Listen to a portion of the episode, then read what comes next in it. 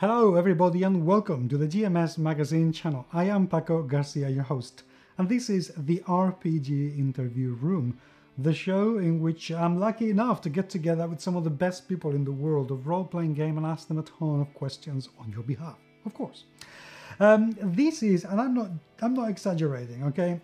Uh, this show is over a week late, and this is the tenth time that I have to record this intro because I have either forgotten to take it with me, mistaken the file for a different one, the file has become corrupted. Um, 10 times. The audio has failed 10 times. So whoever's placed, you know, a curse on me, lift it. As in now. Mind you, this is the last episode in the series. So um that's okay. I can take a break, a break now and, and, and you know rest for a few weeks. Um, uh, no, this is not the last episode ever. Don't don't worry. Um, I'm gonna come back. Um, this is the last episode in the series because July is coming. My crowdfunding for Campo de Mitos is also coming up on July 1st, and I want to be able to concentrate on that and also prepare an absolutely fantastic list of people to come to the show uh, during the summer months so I can prepare everything and have everything ready for you as soon as possible and release these episodes as regularly as possible. So, this last season episode is going to go out with a blast because I have an absolutely fantastic guest with me. Uh, somebody I spoke with about five years ago, and I have to admit, I'd completely forgotten how much fun I had talking to him. Seriously, Peter Wacks has this amazing ability to make me feel so comfortable when I'm talking to him. And he is so full of incredible ideas, really amazing ideas, that when he said, Hey Paco, I have this, I thought, Oh, this is not a role playing game. And then I looked into it and thought, Damn, it bloody should be. Come on. Brilliant novel, brilliant concept, brilliant author. So, uh, regardless of whether you're watching this interview in the YouTube channel or listening to it in the podcast, I really hope that you will enjoy it and leave me a comment or a review in iTunes if you're listening to the podcast. Um, it's truly appreciated. And remember to subscribe. By the way, I'll stop rambling now. Here is Peter Wacks. Hi, it's been a it's been a while. Yes, it has. I mean, it has been a year, two years, three years? Uh, oh gosh. I actually think that last time we did an interview was around the after the Interface Zero Kickstarter, but before the actual launch. So I believe it's 2015, 2014 or 2015. So it's been five or six. Now I feel really ashamed of myself. Oh, that's that's terrible that is absolutely terrible, and it must never, ever, ever, ever, ever happen again. So, um, because now, now it means that we need to we need to go back to the beginning. Okay, so I need to ask you, um, yeah, and I need to ask you some questions just to make sure you know that you still remember how to answer questions and things like that. You, you... All right, I think that's fair. Okay, so so okay, so um, question question number one. Um, they're all very easy, so you should be you should be all right. Um, unless you're a politician, which you aren't. So You'll be all right. Okay, so I'll be fine. Question number one: um, Tea or coffee? Oh, coffee, absolutely, right here. okay. Wow, by the bite. By the sports bottle. well, yeah, this will last me all day, so. That's pro. That's definitely hardcore coffee. That's good. Okay. Second question: um, the beach or the mountain? Uh, you know, I'd like to see both of them. So I'm going to say in the city where I have a view of both the beach and the mountain. Okay, that sounds good. Um, cars or motorbikes? Oh, that's really hard. So, uh, you know, I've been into both in my life. I'm going to say cars right now because I I love I love my car. I have an Audi, and I named him James Moriarty because he drives me homes every day. Um, but I used to be a bike guy, so I love bikes too. I'm I'm loving the the innovative technology that's coming out with like the new Ducatis and the new BMWs, the the concept BMW, the self-riding one. Like it's so cyberpunk that I'm just kind of like, yes, I'm in. okay. okay, But, so, uh, yeah. stop it. I'm not gonna make you choose. You love them both too much. So that's that's that's absolutely okay. Um, now this is gonna get a little bit harder. Um, fantasy or science fiction? Oh, there's no real answer to that because they both, uh, you know, they both operate off of the same set of rules, uh, which is that you have to take a set of rules, construct a world around those rules, and then be religious to those rules, except for the one place that you break those rules to find an interesting story. So I think that um, a very well constructed fantasy is is very similar to a very well constructed science fiction. Okay, we could make a whole podcast episode just based on that. You know that, right? well, let's do it sometime. sometime yes. soon. yes, I'm taking you on that one. Okay. Uh, last but no least, uh, zombies or vampires? Ooh, ooh, oh, man, that's a really good question. Wow.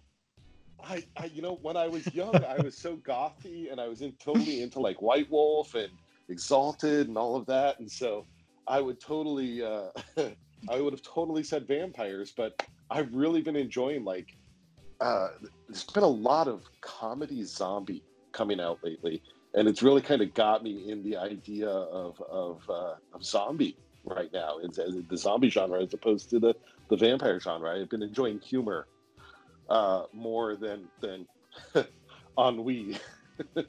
uh. Well, you, you know, I'm going to say something very controversial, uh, but I don't think the vampire genre has recovered since Twilight.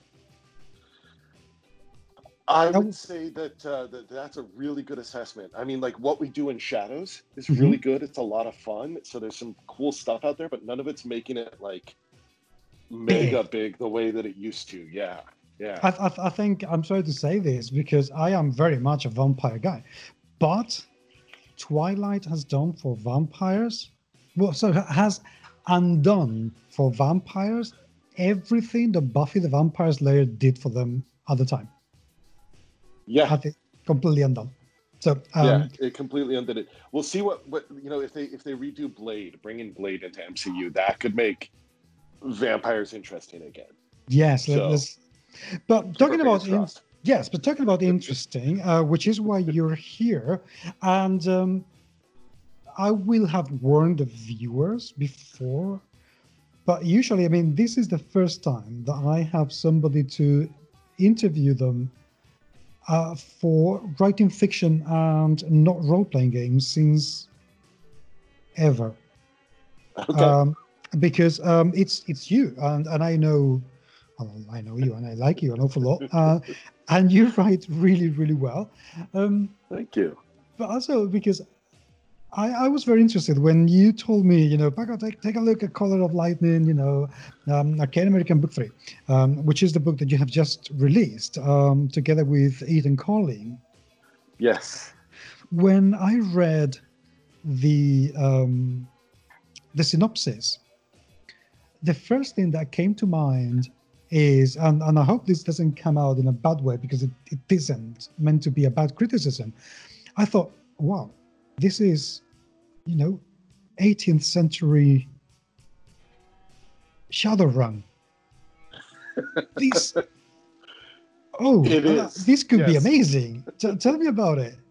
So so yeah, you kind of uh, not that you know in the historical fiction circles, uh, not that that many uh, people have drawn that that connection, but uh, yeah, you know, to, to me that was always one of the things. Like back when I did the cyberpunk CCG and you know working on Interface Zero and stuff like that from my time in the cyberpunk realm of of gaming, uh, I always kind of would crack the joke that the original cyberpunk was Ben Franklin because he was the guy who said, you know, surely there will be time for rest once I'm in my grave. Or he, the the modern version of that, you know, there will be time for sleep when I'm dead. Mhm. And uh, uh, so so you, kind of hit on a note there that yeah, I absolutely did kind of play with that idea of going back and um, you know a quick overview of what the book is about.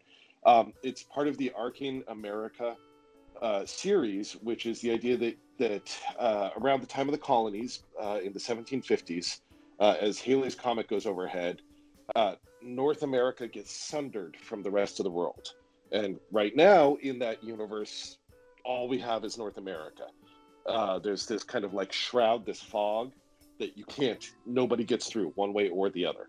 Mm-hmm. Uh, if you go into it, nobody knows what happens and nothing comes into North America. And high magic has come back. So it sounds very fantasy, but what I wrote was that the the the act that made that thing happen, and it is focused on Ben Franklin, on King George, on the the Royal Society, on and it's very cloak and dagger, and um, you know the first two thirds of the book are a secret history where uh, he is actually trying to. He's in London and he's uh, you know uh, over in Europe when he was actually there, and he is arguing with the crown, arguing with the Penns, arguing with this giant empire to try to say that you know the, the whole taxation, the Seven Years' War. It was very global time, and um, I, I it seemed like a lot of fun to be able to take that uh, and start to set a stage where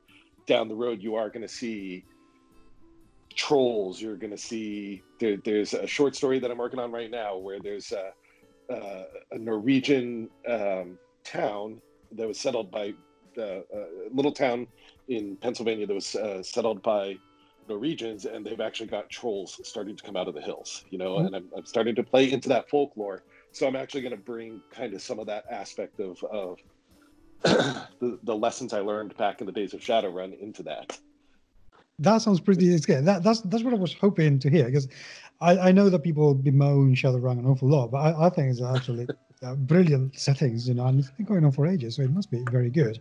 Now, um, you decided to send. Uh, well, first, I, I, I, need to get this out of the way um, because I would need to know why did you decide to go for Benjamin Franklin instead of my mega hero Nikola Tesla? Why, why, why did you do this to me? Tesla was too late. Ah. There was too much technology. Um, uh, I love the idea of playing with Tesla and magic, and I've got an idea brewing in my head about that.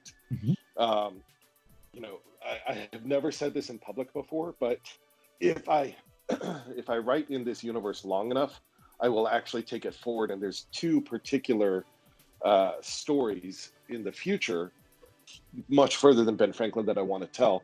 Um, one of them is the idea of uh, the idea of uh, uh, Billy the Kid, but mm-hmm. he has kinetic magic, so he can warp physics. Okay. okay. Like, like yeah, uh, it seems like that would be a fun one. Um, and then Nikolai Tesla with magic would be just brilliant. To to write the Edison and Tesla war with magic would wow. just be something else, right? Okay, so uh, thank you for telling us the plot for book four. right? In the series. Well you know there there's multiple people have written in this world. So interestingly um, eric flint and walter hunt mm-hmm. wrote uh, a book called council of fire and it's set in the same world as as my caller of lightning. And uh, uh it's about montcalm and wolfe in the battle of quebec. Okay. Um, and then if you skip forward uh, about 25 years, 25, 30 years, uh, Kevin J. Anderson and Sarah Hoyt uh, wrote Uncharted, which is the story of Lewis and Clark with magic. That so amazing. Yeah, yeah. So so there's a lot of fun in this world to be had, and um, it's kind of funny because uh, Lewis and Clark was released 1st mm-hmm. Uh, Montcalm and Wolfe was released second and mine was released third, Caller of Lightning, Ben Franklin. But actually, if you're going to read them, you should read them in the opposite order. Okay. Uh, because mine actually describes how the world got sundered, mm-hmm. and then you skip forward six months and you have the Battle of Quebec, and then you skip forward 30 years and you have Uncharted with Lewis and Clark, and then I'm hoping that I can bounce forward another era for mm-hmm. the Billy the Kid thing. Um, but I also want to bring more writers into the world. Okay. Uh, did, you know, did you design the world though? Is is this yes your own world? Yes, yes. So it, it's um, well, yes, and uh, originally uh, the idea was bouncing back and forth between me and Eric Flint. Uh, I was just a, you know, I was coming out of the game industry. I was just starting to build my name inside of the fiction industry and and writing novels and short stories and everything. Um, I don't know if you remember back in the days of Cyberpunk, but I was constantly releasing short stories about the characters in the card game, and you know, uh, I would actually write up the storyline for the fans and send it out. Um, so, so Eric Flint made this really generous offer to write a book with me. And it kind of grew to be something much larger than that. And, and, it took six years to get here from there. But uh, uh, so it started with eric and i and we were just kind of bouncing back and forth. And uh, the original idea uh, um, i wanted to go more towards like a comedic setting okay. and more towards a, a fantasy comedy and he's like well what if we kept the fantasy but what if we did something since i'm he's an alt history guy what if we did something like pre-American Revolution? Uh, you know, was like, okay, well, let's play with that. And the world kind of started to grow. Um, and then we brought in uh, Kevin Anderson. And then uh, from Kevin, uh, Eytan was a friend of mine, and I kept calling him on the phone because he's a, a, a history professor. Oh, so he would know uh, so He's a teacher. Yeah, and I would be like, "Hey, I'm researching this, and this is my take on this. Can you argue with me about it?" and he would happily argue with me about my interpretation of history everywhere. it was fantastic. Uh, um, but you know, all the best stuff comes out of out of arguing with someone and really refining yes. and finding the weakness and flaws in your ideas. Uh, so so we brought Eytan in, and then uh, uh Eric uh, decided that he was going to work on his with Walter. Uh, because I was going to start working Franklin with Eytan, and Kevin brought in Sarah Hoyt, and so six of us ended up polishing off the world. So I designed the magic system, and I designed it so that it could be very easily. If anybody ever approaches us for a game, mm-hmm. I'll be able to say yes, and here's exactly how the magic works, down to a T for your rule system. So uh, I designed it so that it would be really easy to spec over to D20 to anything. Okay. Um, uh, and just to give people a, a, little bit of a clue to how I designed the magic, it's a fairly innovative one uh, uh, system. Um, the idea is that how your magic represents itself is based on your faith. So anybody can cast a lightning bolt, but um, a Christian may pray for divine intervention, whereas uh, you know a natural philosopher may do something more like Harry Potter, where they they focus their will and bring it into existence. Whereas somebody who believes in the old Germanic gods will actually like call Wotan around them and and bring uh you know like a sheath of the godhood around them and um so it's a little different for everybody how they do it mm-hmm. based on your personal belief but the raw way that it happens is uh it's calorie burn okay. so you figure out the number of joules that the the activity would cost in electricity to perform mm-hmm. and you, you, can convert that electrical energy to the human body and it doesn't matter whether you use your arm or whether you use your mind you are burning those calories okay so it gets really fun because the larger the spell the more likely you are to starve yourself to death or injure yourself because you just exhaust the energy in your body and there's there's a couple scenes um, in the later books where uh, where there's like these massive magic battles, and then afterwards, mm-hmm. the people are just gorging themselves because they they're just empty, and they have to just eat. I love the sound of that.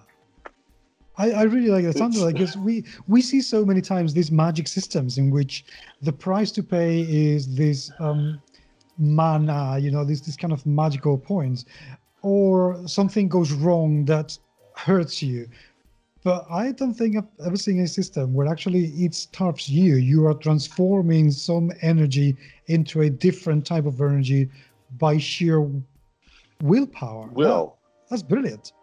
Thank you. Thank you. It's it was a lot of fun to come up with. I love that. Okay, so is that uh, because it's something I wanted to ask? I'm always I've, I've, always been very curious about when people write books in in tandem. Uh, so is that the contribution that Eytan had in in this book, or has he also written anything?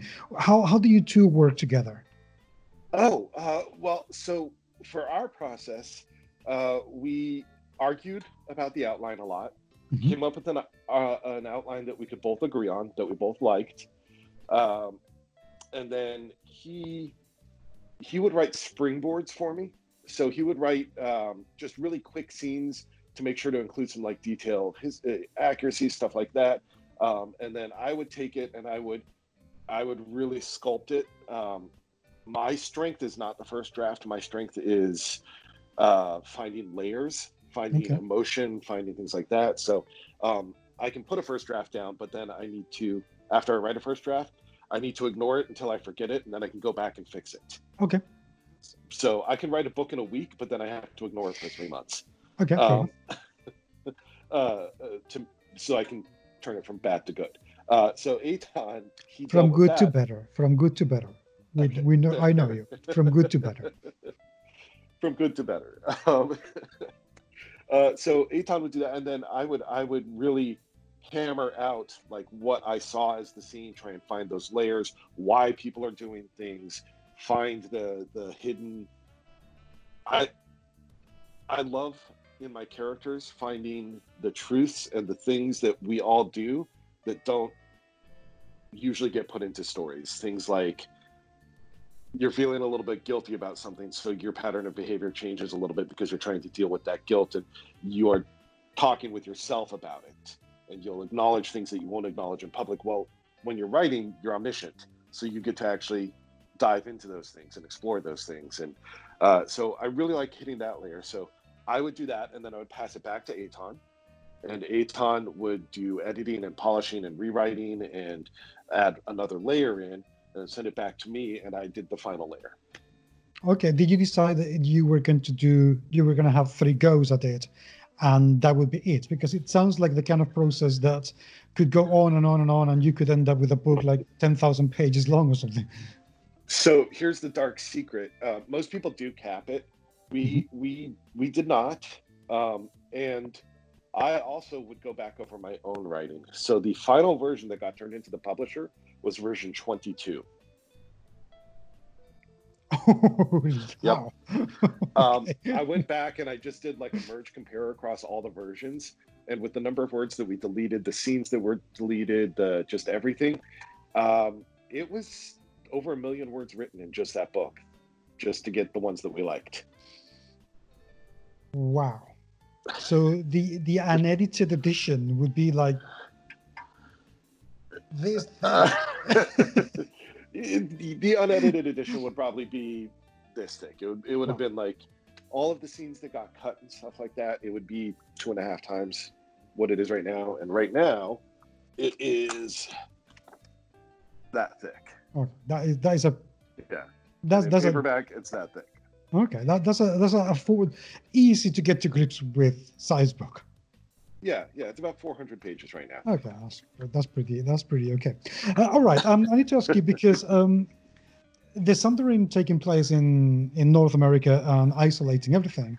Um, the synopsis of the book uh, talks about everybody having to come together to actually, you know, survive and, and thrive in, in this Sundering and try to make sense of it. Um, how how did you go about representation of uh, Native Americans, you know, Native Canadians, in in the book um, to make sure that it was as good as it possibly could be? So that was actually um, Eric and Walter that dealt more with that, mm-hmm. uh, because my job was to describe the events leading up to the Sundering. Okay. So the Sundering takes place in March of 1759 and Caller of Lightning takes place from 1752 through March of 1759. Okay. So so the the the the, the big event is that, that that cap that is the capstone on the book is the Sundering. Um, so because of what was going on with Franklin and because of uh, you know, the, I, I really wanted to get a good secret history. I wanted to make it as real as I could until the moment that it couldn't be real anymore because of all the magic and lightning bolts flying around, right? Okay. Um, so so I followed Franklin across the ocean. I followed him to London, and I didn't get to play too much with uh, the the other pieces of North America, but the idea you know, Eric started getting to play with that, and uh, um, Uncharted uh, explores it a little bit because you've got the Lewis and Clark expedition. Mm-hmm. Uh, but you know, they're going to go over and they're finding there's going to be, the the the Russian towns up in North Canada. There's going to be all sorts of crazy stuff. Um, we're going to get the whole globe represented eventually. Mm-hmm. Uh, because everybody was in North America by the 1750s, even if they weren't aware of each other. Okay. Uh, um, uh, you had Asiatic influence and Russian influence on the West Coast, and you had the Euro and African influence on the East Coast. Um, so, in, in Caller of Lightning, what kind of characters uh, can we can we expect to when to find when we read them? You can expect to find uh, a lot of British, a lot of mm-hmm. colonials, the colonial government, the Quakers, the uh, for Pennsylvania, uh, mm-hmm. the Penn family, um, uh, George, who was uh, uh, Hanover, so he was German. Mm-hmm. Um, the Countess of Yarmouth, she was also German, his mistress. Um, so you'll have Germanic, British Empire, a lot of British Empire. Uh, mm-hmm. you'll have a lot of the Pennsylvania Assembly, and there was I started to explore other places. Uh, oh, and you will find uh, Franklin's household slaves. Okay. That was a big thing that I tried to not avoid. I wanted to just put it right there because he was always so conflicted. Mm-hmm. Uh, he was self-identified as an abolitionist, yet he kept house slaves. Right. And he willed it so that when he died, they would be set free, but yet he still kept them while he was alive and uh, right so so he and and he he's record he's you know he's on record as being conflicted about that as not being sure what the right thing to do was so I, I, played with that i didn't hide from it i let him be conflicted i uh, you know Eytan and i went back and forth on how to deal with that a lot and we just said okay you know what let's just face it head on the dude did something really nasty he knew it was bad and he kept doing it and he felt guilty about it but he kept doing it so we let him um, what what role do the slaves play in in the book, if any at all? Are they just something to that, that was historically there, and that's why you included it? Uh, what was was the relationship in there with with them? Um, so I don't want to. There's actually some spoilers in what oh, you just okay. asked. So I want to be careful not not go too far. I will say this: um, it took a lot of really deep research to figure out who his slaves were and okay. to find out everything I could about them. Mm-hmm. Um, and they were Christian, but kept some of the old beliefs of their country okay and, and, passed it down so i got to play with that okay i got to play with that especially as the magic emerged they, they are okay. important characters okay. um, they're very important characters actually um, um, considering where is it based um, what also you know in the same line uh, what kind of um, role do Native Americans play in in this world? So they weren't. There weren't a lot in Pennsylvania, but in the world, uh, there weren't. I mean, in Philadelphia proper, in the world, they're they're very important. There's going to be a huge. I mean, there's going to be like the Seminole Nation. There's going to be the you know everywhere uh, as you start to hit the Mississippi. You, you, it's it's all tribal. It's all native, and um, that is something that I'm really looking forward to explore. The, the original story that I was talking about with Eric before we decided to grow the project and bring other people in. Um, the very first thing that attracted me was uh, there was only one colony that was founded uh, without slavery, and that was mm-hmm. Georgia. Um, and that was James Oglethorpe, who freed a bunch of people out of debtor's prison okay. and brought them over to the colonies and founded a place where you weren't allowed to be enslaved. Okay. Um, he believed in social justice and social freedom.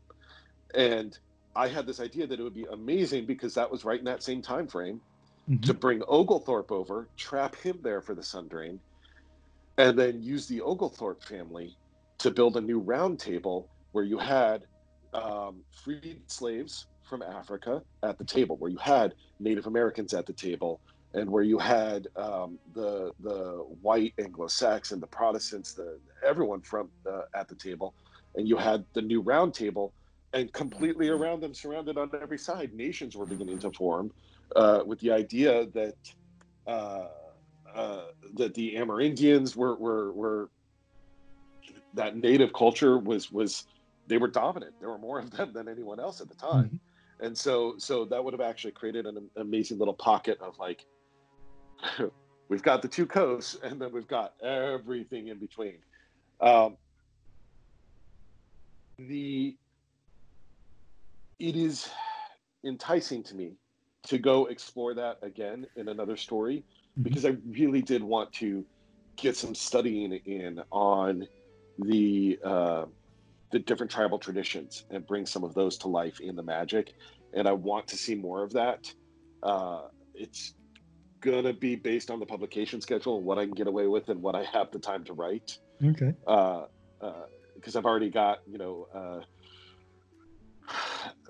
a different novel that I'm working on now that's steampunk in the but more of a cyberpunky steampunk than a steampunk okay. steampunk. Um, it's it's two guys in 1890 in Shanghai running confidence games on people. Okay. So it, it's it's yeah, it's its own thing, and uh, one of them was a gunfighter who lost his arm, and he he had to get like basically steel threads through acupuncture to get this false arm built, and and he's got this clockwork arm that's actually he couldn't do it if he wasn't doing tai chi daily to keep his muscles controlling it and uh, I'm, I'm playing with it. But anyway so that, that novel's in the works and but and i want to come back to this world but it's going to take some time and and there's there's so many stories. Like i really do want to see the amerindian tradition grown in this world and see what we can play with with it um, the native american. Um, i want to i want to see uh, an african uh, uh, you know, an African culture start to emerge as slaves are freed and and and have power with their magic and their traditions. You know, I played with it just a little bit, but I didn't get to go nearly as far as I wanted to. Uh, but I also want to move forward, and I want to go to to the wild, wild west with Billy the Kid. I want to go into the age of the Industrial Revolution and what that would look like with magic, with Tesla and Edison, and uh, yeah, there's so many things to to play. It's like I could just write, you know, 50 books in this world, let alone all the other stories I want to tell. that, that sounds, I mean, that sounds pretty good because it's the one thing that I wanted to ask you, you know, how, how large in scope is, is the world uh, regarding as to what you could see uh, within it. Um, how are you putting it out for other people to jump into the team and be able to develop, uh, you know, and write in, in the world? So right now there's uh, five of us: um, Kevin, Walter, Eytan, me, and Eric. That were the original five founders. Um, when when the contract for the three books was signed, the five of us existed. Sarah was brought in afterwards. Uh, so basically, the five of us have to talk about once we see kind of like what the critical reception of my book is and what the sales look like, and we can see how the initial trilogy did, then we're going to figure out what the strategy is. But there are definitely plans to uh, figure out how to open up this world and get other people writing in it. And whether that turns into, I don't know, like an online zine where people can write short stories or where we can make book offerings or whether we're working with Baen, the publisher, to put additional books by other authors out that all remains to be seen, but there's definitely a desire on the part of the creators to follow through with that and to bring other people into the world and to get them writing in it. That sounds amazing. Take, yeah, I think it's just going to take a couple years to build it up because we have to see how everything does. And that should be enough time for you know somebody to write a role playing game. Exactly. Exactly. um, what's what's been the most satisfying bit about you know developing this whole world and writing this novel? Well, it's not going to be the type of deep answer that that you would hope for. Um, holding the hardcover in my hand. This is my first U.S. Hard, This is my first hardcover release. Okay. So, so this is a huge step. It's an achievement, and it's it's just that I wrote a story that somebody thinks is worth putting into this and sending this out, this beautiful book. It, there's a sense of pride and a sense of, I mean, I put two years of my life into it, but you never know until it's out there. Uh, are people going to hate it? Are they going to love it? Are they, you know, what's the the where is it going to go? And and for all of the amazing things on that journey, all of the research, all of the cool deep stuff that I found. Like the satisfaction at there was a house that I found that had really cool crenellations on it and really Okay. cool supports. And I started tracing them and figured out that the architecture, who was a friend of Ben Franklin's, the architect would salvage pieces from ships and shipyards and stuff like that and incorporate them into his architecture. And so I traced these specific pieces down and realized they had come off of a decommissioned frigate named the HMS Adventure. Wow. I was like, the research to that that was like two weeks of research and tracking records and reading things from shipyards in the 1700s. The satisfaction in finding that nothing compared to the first time I touched that hardcover and it just went, wow, this exists. That's absolutely an amazing answer, I have to say. Uh, and that's deep enough, I can tell you. That is certainly deep enough. Um, looking back, and, and to, to start wrapping up bit the interview, but looking back into, you know, now that you have the book that is finished and published, what is the thing that you th- you look back and think, I wish I, I, I had known this so I could have changed this and done this differently?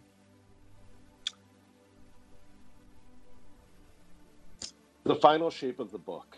Okay. We got parts of the outline. Our outline was bigger than it needed to be. There were a lot of scenes that were cut. There was a lot of historical research that we cut.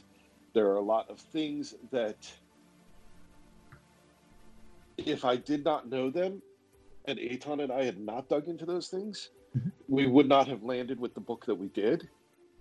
But if I had known the final shape of the book, I could have written more short stories in between, little stopgap adventures and I managed to do one, and it's out there. It's called Chasing Your Tail. Um, I'll shoot you over links to it. I'm actually, uh, it's on Baen.com. I would love it if people would go read it there. I'll give you a link.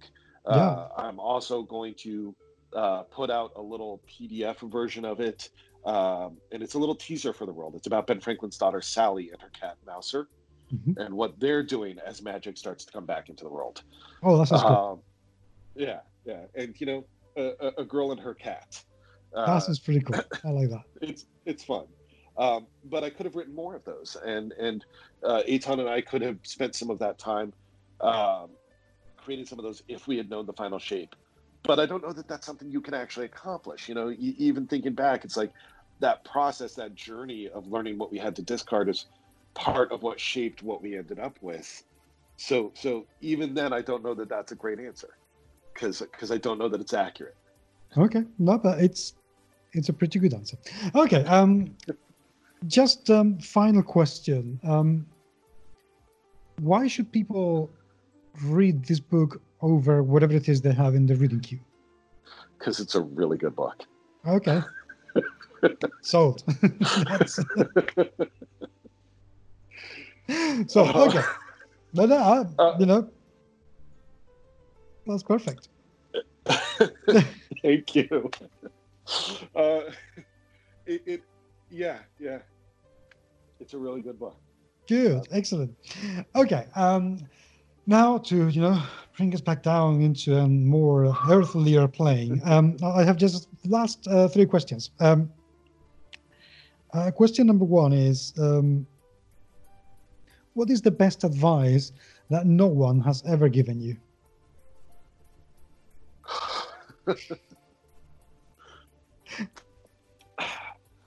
Don't listen to anyone's advice, even your own. Okay, that's quite a contradiction. Well, yeah, and and, and, and I love paradoxes. Um, Okay. but but here's the thing. You can research, you can learn, you can try to figure things out. Advice always comes with an agenda. So even when you're giving yourself advice, it's because you have an agenda. If your goal is to actually simply act and make something happen, Mhm. it has to be without an agenda. Every time I give myself advice, it ends up making whatever that project is longer than it had to be. Okay. And, Okay. and I would say that the same is true that I've discovered over my life that, that everyone else's advice is exactly they have an agenda. You go to a writing convention, you go to a game design convention, they tell you there's two types of advice that you'll get on how to design a game.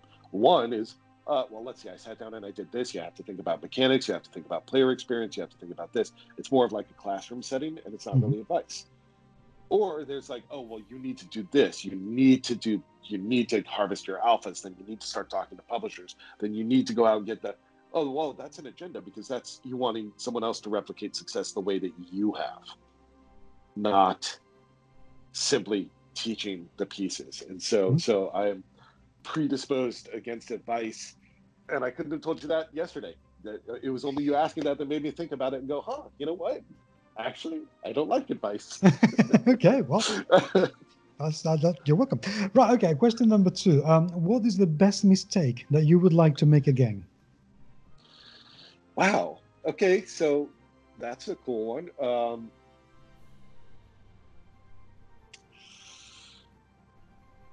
the best mistake that I would like to make again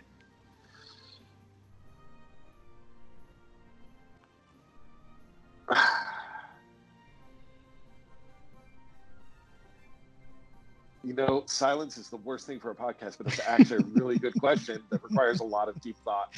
Um, I am going to go uh, a little bit uh, deeper on this one, and something that uh, you know, obviously, what you're asking is something you didn't intend to do, or something that you thought was a mistake that actually turned out it wasn't. Mm-hmm. Um, and so so I'm gonna go back to I was starting to build my my writing career. I was at a writing conference, uh, and I got my first major yes. And I had been primed from a decade in games, from starting to build writing. I'm primed to know. We all are as creatives. Are these day, this day and age, we are primed to the word no. Mm-hmm. We can take no. We're like, oh yeah, psh, yeah. Of course you'd say no. That just means go back and try harder, take it to the mm-hmm. next level, redesign, whatever I've got to do. I'm going to keep doing it. Maybe I'll go crowdsource, whatever. The first time you hear yes, it's a world shaker. And I had a reputation. I was really big in the indie crowd. I was I helped other people organize. I was really like proactively uh, a leader Mm-hmm. And I thought it was a mistake at the time, but I couldn't hold back. And so I ended up like isolating myself in the hallway because after that first yes, I was crying. Uh, it just it shook me so deeply to get a yes, I want to publish your book, I want to publish your novel uh, from a, a, real publishing house in the you know real release, right? Uh-huh. That that I ended up crying out in the hallway, and it was that that actually led to this book because that was when Eric Flint noticed me. Well, well. So that's, that's an amazing story.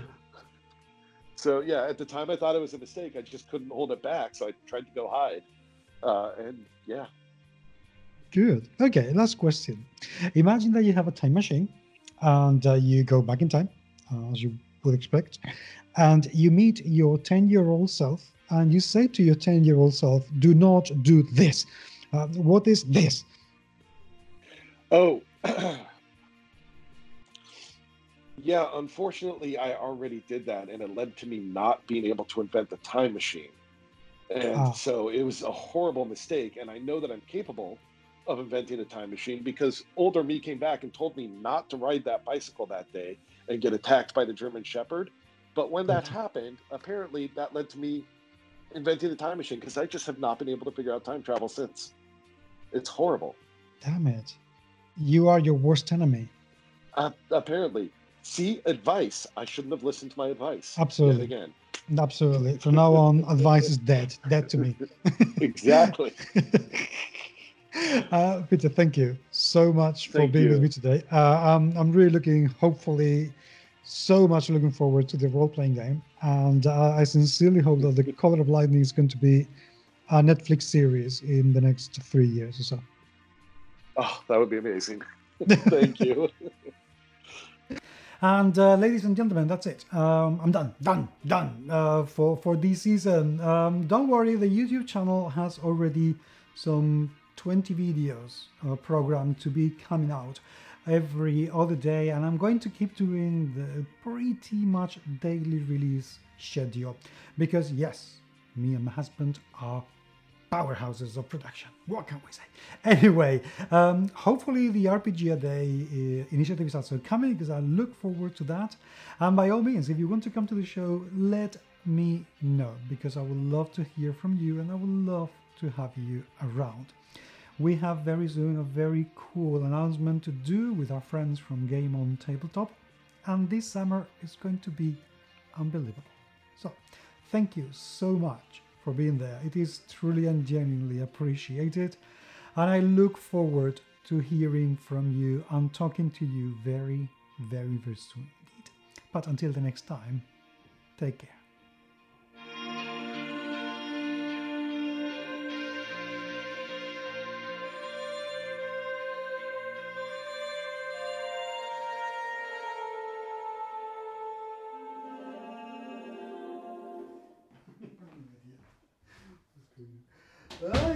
So funny. 11. 11 times.